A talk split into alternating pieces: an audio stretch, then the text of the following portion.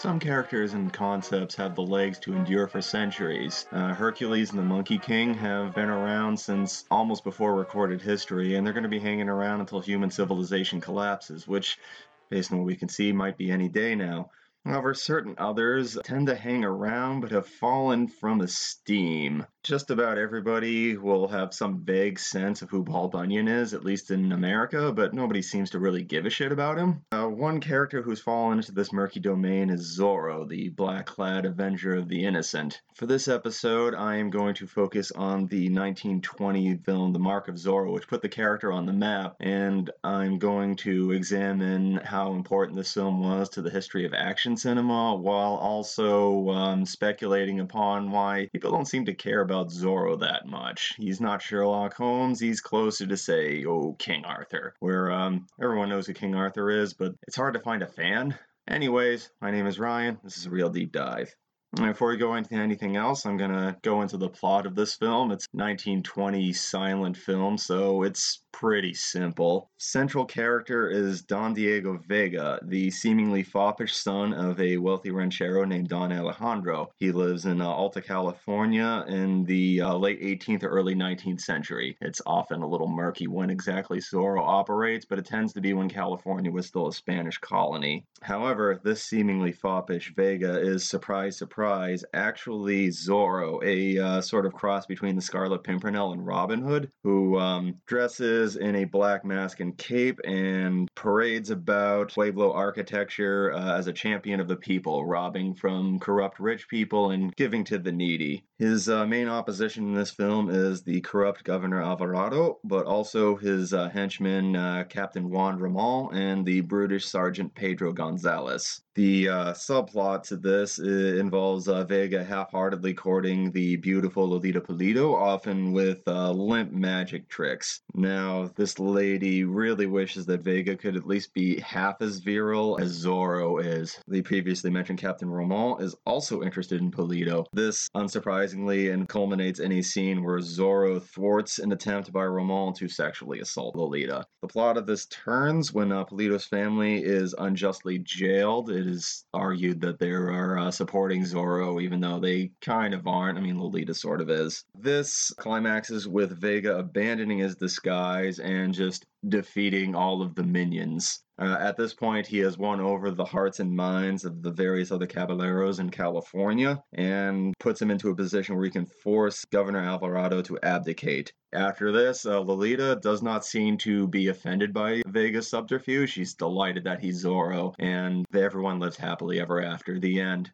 This is based on the 1919 novel The Curse of Capistrano, which was serialized in pulp magazines before it was published as its own thing by the uh, writer Johnston McCulley. It was streamlined very heavily from this novel by uh, star Douglas Fairbanks and uh, Elgin Miller. As I said before, this novel's pretty boilerplate. Just about everything that you would expect to be in a story like this is seated throughout even after like over a century of people imitating this, it's hard to imagine that this felt surprising even then. And like I said, it um it draws pretty heavily from Baroness Orczy's Scarlet Pimpernel and the works of you know Edgar Rice Burroughs and various other like action adventure stuff that was just proliferating around young adult readers at the time. I suppose we'd call them children back then.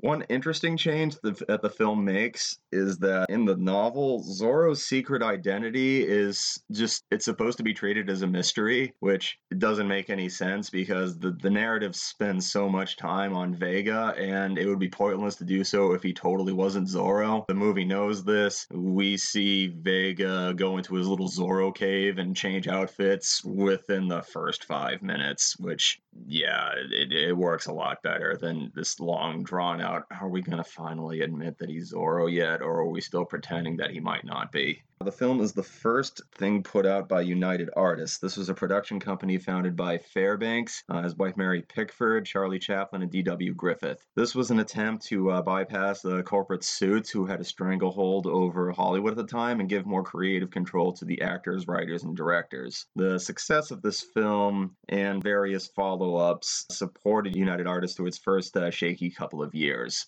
The most obvious impact of this film is that it changed the career course of Douglas Fairbanks, who was Zorro, and up until then, he was largely seen as a comedic actor. This rebranded him as a costumed adventure hero, uh, you know, the archetypical swashbuckler. Uh, because of this, Fairbanks is known for, you know, stuff like this. He was also D'Artagnan in The Three Musketeers and The Man in the Iron Mask. He starred in one of the earliest Robin Hood films. He was also The Thief of Baghdad, which is a heavy influence on Disney's Aladdin, and The Black Pirate. Errol Flynn followed Fairbanks' footsteps pretty explicitly, but as a whole, it's pretty difficult to calculate how much of an impact this made on action films in general. Even now, after decades of technical innovation and changing trends. The highlight of the films being this third act scene where Zorro just kind of parkours through uh, Pueblo architecture, just showing off uh, Fairbanks' physical fitness. It, it remains a highlight. It still has this kinetic impact that is just fun to watch in an uh, old timey uh, silent film way, not unlike, you know, Buster Keaton doing his own stunts in his various comedies.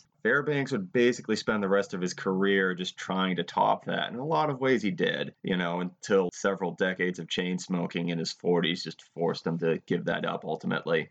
I feel that I should probably touch upon the directorial style of this film in some capacity. The director is Fred Niblo, but um, the work is fairly anonymous. It's very indicative of what filmmaking was like before Soviet montage and German expressionism started giving filmmaking a vocabulary that was different from uh, theatrical productions. The phrase that uh, is used in an academic sense is uh, proscenium framing. This is basically fancy pants way of saying that it's very stagey. Uh, the camera is set back. It captures things from the perspective of someone who was just sitting in a theater and watching it. A lot of scenes just felt like someone just parked a tripod in front of the actors and stage and just walked away. This, to modern readers, makes a lot of the scenes seem kind of static or overly long. They only cut in between scenes. There are some rudimentary close ups, but that's about it. This sort of approach isn't really used all that much today, unless if it's like a conscious attempt to uh, appear old fashioned. The films of Wes Anderson kind of have this vibe, but that's about it. Like I said, this film was very successful by the standards of its time. It got a sequel in 1925 entitled Don Q, the Son of Zorro. Also, this basically led to Zorro just becoming an ongoing concern in general. McCulley had intended the novel just to be a one-off, but because the film did so well, he uh, published a series of uh, novellas in 1922, 1931, and 1941. After that, he started writing monthly short stories starring Zorro from 1944 until basically his death. McCulley tried to make a number of other pulp vigilantes take off, but none of them were nearly as successful as Zorro. He kind of had to keep going back to the well. Uh, Zorro also got a film serial in 1939 and several more throughout the 40s. Uh, the Mark of Zorro itself got a remake in 1940, which was an even bigger hit than the first one. And that basically cemented the character's ongoing legacy as this thing that's just going to keep popping up every couple of years in various iterations. The peak of the character's popularity was probably a Disney television show that ran from 1957 to, um, I believe, 1960. In 2015, the Mark of Zorro was added to the Library of Congress's uh, preservation efforts. Like I said, we're going to speculate as to why Zorro isn't nearly as popular as he used to be. I think one of the reasons might be because he's really chained to this esoteric historical period and the distant past. That being said, I mean, people still care about Sherlock Holmes, and not every single uh, remake takes place, you know, in the present day. Sometimes he's around in late 19th century London, and people still like him just fine. So that dog won't hunt, at least not on its own. So uh, another theory that people generally throw around is that Zorro's basically been replaced by Batman. Batman. Now, it's very clear that Batman is just sort of a composite of various things that came before. Zorro, not the least among them. Bill Finger has cited Zorro as a pretty core component of the character of Batman that he shaped together alongside Bob Kane, particularly having the character uh, operate inside of a cave hideout. You know, there's various other things about it. Bruce Wayne is also a rich, seemingly foppish dude bro who is secretly Batman, and various other Zorro knockoffs, such as the Shadow and Black Bat also played into the character quite a bit. The most telling indication is that The Mark of Zorro tends to be the film that the Waynes are watching just before they get whacked. This was obviously a very conscious effort on the Batman people to name check the character, you know, kind of putting a lampshade on it. I don't think it's a coincidence that Batman began rocketing in popularity around the same time that Zorro began declining. Apparently, we only have room enough for one of them. Both characters sort of have this uh, social implication that uh, is attached to the masked vigilante proto superheroes like Zorro and just flat out superheroes like Batman. Both of them sort of have this anti authoritarian posturing, but like most superheroes, they're mainly here to maintain the status quo. What came up again and again in the Zorro media I consumed is sort of this bad apples theory. Zorro defends people from corrupt plutocrats, but ultimately he supports the caste system of uh, Alta California. This film and in most of the other ones he shows up in, you know, the governor itself is corrupt, but he's never asking for systemic change. He wants a good millionaire to replace the bad millionaire. You know, a good a good millionaire like him. And plenty of other people have speculated about this, sometimes using the medium of uh, mass vigilantes or superheroes to do so. Alan Moore's Watchmen comments on the fascist underpinnings of superheroes, using their strength and force of will to impose their uh, impressions of what justice means another aspect of why Zorro isn't super in anymore, other than, you know, somewhat dated concerns or being supplanted by Batman, is that uh, the copyright of the character is kind of murky right now. Now, in uh, the United States, the 1919 source novel, uh, the 1920 film that I'm talking about, and the 1922 literary sequel are all in the public domain. However, most of the other Zorro copyrights are held by uh, McCulley descendants who have long since formed a production company called Zorro Productions.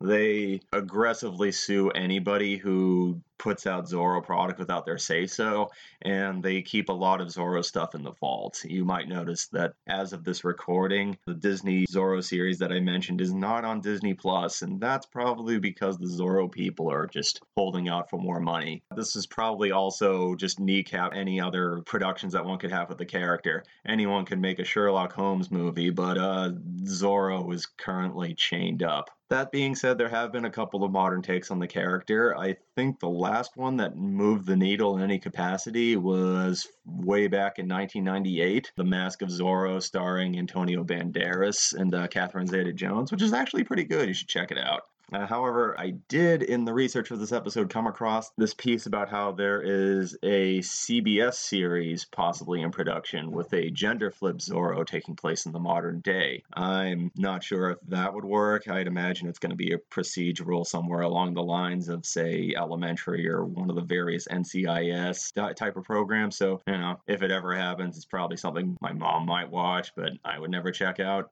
that about covers everything I wanted to talk about with this character. When I uh, don't have someone to bounce ideas off of, these episodes tend to be a little shorter. I think overall, I don't want to make it render a firm verdict on this film's impact or why uh, it hasn't really extended to the character just being ongoing in the ways of certain of his peers. But hopefully, I've given you something to think about. So thanks for listening. I will see you next time.